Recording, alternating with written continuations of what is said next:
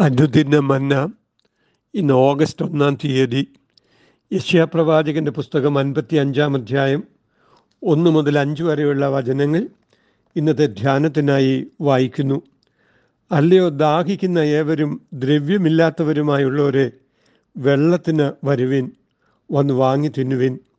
നിങ്ങൾ വന്ന് ദ്രവ്യവും വിലയും കൊടുക്കാതെ വീഞ്ഞും പാലും വാങ്ങിക്കൊള്ളുവിൻ. അപ്പമല്ലാത്തതിന് ദ്രവ്യവും തൃപ്തി വരുത്താത്തതിന് നിങ്ങളുടെ പ്രയത്നഫലവും ചെലവിടുന്നത് എന്തിന്? എന്റെ വാക്ക് ശ്രദ്ധിച്ച് കേട്ട് നന്മ അനുഭവിപ്പീൻ. പുഷ്ടഭോജനം കഴിച്ച് മോദിച്ചു കൊള്ളുവിൻ നിങ്ങൾ ചെവി ചായച്ച് എന്റെ അടുക്കൽ വരുവീൻ. നിങ്ങൾക്ക് ജീവനുണ്ടാകേണ്ടതിന് കേട്ടുകൊള്ളുവീൻ. ദാവീദിന്റെ നിശ്ചല കൃപകൾ എന്ന ഒരു ശാശ്വത നിയമം ഞാൻ നിങ്ങളോട് ചെയ്യും. ഞാൻ അവനെ ജാതികൾക്ക് സാക്ഷിയും വംശങ്ങൾക്ക് പ്രഭുവും അധിപതിയും ആക്കിയിരിക്കുന്നു. നീ അറിയാത്ത ഒരു ജാതിയെ നീ വിളിക്കും. നിന്നെ അറിയാത്ത ഒരു ജാതി നിന്റെ ദൈവമായ ഹോവ നിമിത്തവും ഇസ്രായേലിന്റെ പരിശുദ്ധ നിമിത്തവും അവൻ നിന്നെ മഹത്വപ്പെടുത്തിയിരിക്കുകയാൽ തന്നെ നിന്റെ അടുക്കൽ ഓടി വരും അനുഗ്രഹങ്ങൾ അനുഭവിക്കുവാനുള്ള ക്ഷണം എന്നാണ് ഈ ധ്യാനത്തിന് തലക്കെട്ട്.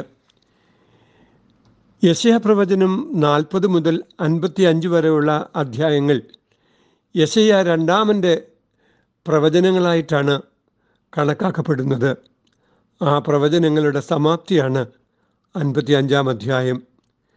ഭക്തിയുടെ വലിയ പ്രഭാവവും ദൈവവചനത്തോട് ചേർന്നിരിക്കുന്ന ആളത്വത്തിന്റെ അനുഗ്രഹങ്ങളും വർണിക്കുന്ന ഈ അധ്യായം തീർച്ചയായും പ്രവചനത്തിന്റെ പാരമ്യമാണ്. സുവിശേഷത്തിന്റെ സന്ദേശം ഇത്രയും വ്യക്തമായി നിഴലിക്കുന്ന പഴയ നിയമഭാഗങ്ങൾ അധികമില്ല. ആദ്യ അഞ്ച് വാക്യങ്ങൾ ദൈവാനുഗ്രഹം അനുഭവിക്കുന്നതിനുള്ള ക്ഷണമാണ്. പ്രവാസത്തിൽ പോയിരുന്ന ജനം മടങ്ങി വരുന്നതിനും പുനഃസ്ഥാപിക്കപ്പെടുന്നതിനും ദൈവിക പ്രവർത്തനത്തോട് ചേർന്ന് പ്രതികരിക്കുവാൻ ഇവിടെ ആവശ്യപ്പെടുകയാണ്. ജ്ഞാന സാഹിത്യത്തിലും യേശുവിന്റെ പ്രസംഗത്തിലും ഈ ക്ഷണത്തിന്റെ ആവർത്തനം നാം കാണുന്നുണ്ട്. മിശിഹ വിരുന്നിന്റെ സന്തോഷം സകല വിഭാഗീയതകളെയും മറികടന്ന് സകല ജനതകളിലേക്കും ഒഴുകിയെത്തുന്നുണ്ട്. സ്വീകരിക്കുവാനുള്ള ഒരു തുറവിയാണ് ആവശ്യം എന്ന് ലൂക്കോസ് പതിനാലാം അധ്യായം സൂചിപ്പിക്കുന്നതിന്റെ അനുരണനം ഈ അധ്യായത്തിൽ നാം കാണുന്നുണ്ട്. ഒന്നാമതായി ദാഹിക്കുന്ന ഏവർക്കും വില കൊടുത്ത് വാങ്ങുവാൻ കഴിയാത്ത സകലർക്കും അപ്പവും വെള്ളവും വെച്ചു നീട്ടുന്ന ക്ഷണമാണ് ഇവിടെ ഉള്ളത്. സൗജന്യമായി അവ നൽകുവാൻ ദൈവം പ്രസാദിച്ചിരിക്കുന്നു.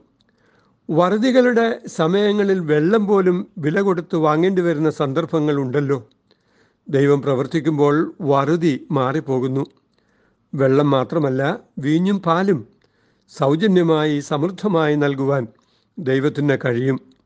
വീഞ്ഞും പാലും സമൃദ്ധിയുടെ അടയാളങ്ങളാണ്. ആത്മീക ജീവന്റെ സമൃദ്ധി പ്രാപിക്കുവാൻ ദൈവിക വിഭവങ്ങൾ സ്വീകരിക്കപ്പെടണം.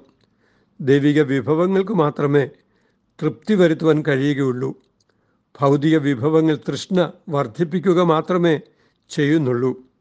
ഈ വെള്ളം കുടിക്കുന്നവനെല്ലാം പിന്നെയും ദാഹിക്കും. ഞാൻ കൊടുക്കുന്ന വെള്ളം കുടിക്കുന്നവനോ ഒരു നാളും ദാഹിക്കയില്ല എന്ന് യോഹന്നാൻ നാലിന്റെ പതിനാലിൽ യേശു പ്രസ്താവിക്കുന്നുണ്ട്.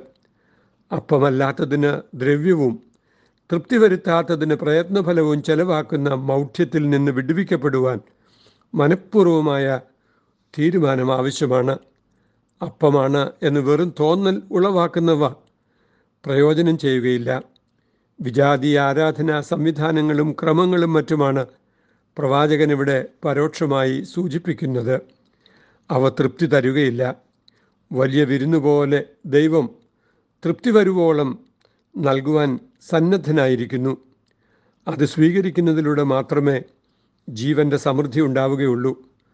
തൃപ്തി വരുത്താത്ത ഭൗതികതകളിൽ രമിക്കുന്നവർ സദാകാലത്തും ഈ ദൈവിക ക്ഷണം സ്വീകരിച്ച് അംഗീകരിക്കേണ്ടതുണ്ട് എന്ന് വചനം പഠിപ്പിക്കുകയാണ്. ദൈവം സൗജന്യമായി നൽകുന്ന രക്ഷയാണ് ഏറ്റവും വലിയ അനുഗ്രഹം എന്ന് തിരിച്ചറിയുന്നതാണ് ഈ വചനത്തിന്റെ പ്രധാനപ്പെട്ട സന്ദേശം. രണ്ടാമതായി ജീവനുണ്ടാകേണ്ടതിന് ദൈവവചനം കേട്ടുകൊള്ളുവാനുള്ള ഉപദേശമാണ് ഈ വചനം പങ്കുവെക്കുന്നത്. മനുഷ്യർ അപ്പം കൊണ്ട് മാത്രമല്ല ദൈവത്തിന്റെ വായിൽ നിന്ന് വരുന്ന സകല വചനങ്ങൾ കൊണ്ടുമാണ് ജീവിക്കുന്നതെന്ന് ആവർത്തനം എട്ടിന്റെ മൂന്നിൽ പറയുന്നത്. യേശു കർത്താവ് ആവർത്തിച്ച് പറയുന്നത് നാം മനസ്സിലാക്കുന്നുണ്ട്. ദൈവകൃപ അംഗീകരിക്കുന്നവർക്ക് ദീർഘായുസ്സും അനുഗ്രഹങ്ങളും ദൈവം ഒരുക്കുന്നുണ്ട്.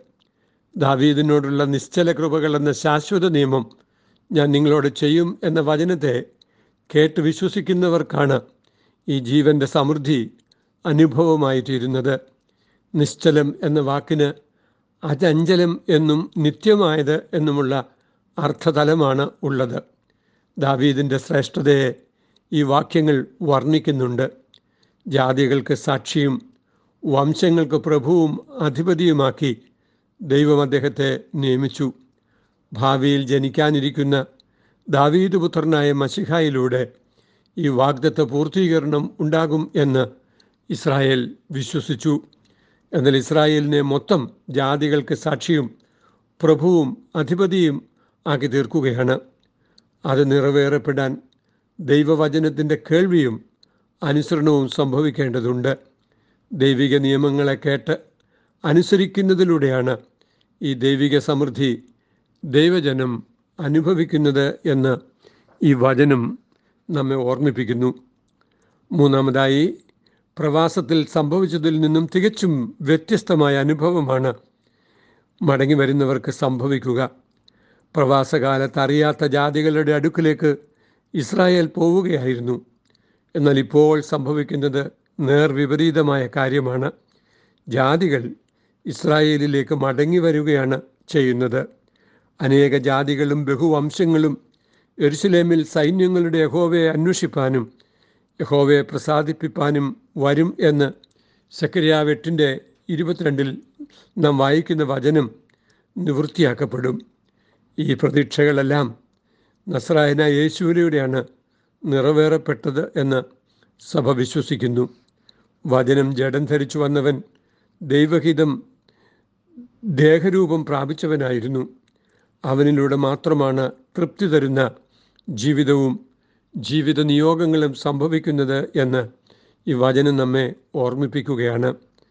ദൈവത്തിങ്കിലേക്ക് യേശുക്രിസ്തുവിലൂടെ വെളിപ്പെട്ട ദൈവത്തിങ്കിലേക്ക് അടുത്തു വരുന്നതിലൂടെയാണ് ജീവന്റെ സമൃദ്ധി ജീവനത്തിന്റെ സന്തോഷം ഉണ്ടാവുന്നത് എന്ന് ഈ വചനം നമ്മെ വ്യക്തമായി ഓർമ്മിപ്പിക്കുമ്പോൾ അതിനോട് പ്രതികരിക്കുവാൻ ഈ ക്ഷണം സ്വീകരിക്കുവാൻ ദൈവം നമുക്ക് കൃപ നൽകട്ടെ. എന്നിൽ നിന്നു കൂടി ചീടുന്നോർവായറ്റിൽ നിൻ അനുഗ്രഹ ജലനദി ഒഴുകുമെന്നരുളി നീ. അനുഗ്രഹ ജലനദി ഒഴുകുമെന്നരുളി നീ പന്ത്രണ്ടപ്പോസ്തോലൻ മാരിൽ കൂടാദ്യമായി പെന്തക്കോസ്തിൻ നാളിൽ ഒഴുകിയ വന്നതി. അനുഗ്രഹക്കടലേ എഴുന്നള്ളി വരിക. ദൈവമായ കർത്താവെ അപ്പമല്ലാത്തതും തൃപ്തി വരുത്താത്തതും അന്വേഷിച്ച് ഞങ്ങൾ ഭൗതികതയുടെ പിന്നാലെ പോയ ഞങ്ങളുടെ കുറവുകൾ ഞങ്ങളോട് ക്ഷമിക്കണമേ. എന്നാൽ ഞങ്ങൾക്ക് വേണ്ടി സൗജന്യമായി ഒരുക്കപ്പെടുന്ന ദൈവിക ജീവന്റെ സമൃദ്ധി അനുഭവിപ്പാൻ കർത്താവ് ഞങ്ങൾക്ക് കൃപ തരണമേ എന്ന് ഞങ്ങൾ പ്രാർത്ഥിക്കുന്നു. ദൈവമേ ദൈവം ഞങ്ങളുടെ അടുക്കലേക്ക് ഇറങ്ങി വരുന്നു എന്നുള്ളത് ഞങ്ങളുടെ ആശ്വാസ വചനമാണല്ലോ നിന്നെ അനുഭവിപ്പാൻ നിന്നിൽ നിന്ന് കുടിക്കുവാൻ ഞങ്ങൾക്ക് എന്നും സഹായിക്കണമേ. അമ്മേൻ ഇത് കുവൈറ്റ് സിറ്റി മാർത്തോമ ഇടവകയിൽ നിന്ന് എ ടി സക്രിയ അച്ഛൻ. ദൈവം നമ്മെ അനുഗ്രഹിക്കട്ടെ. അമേൻ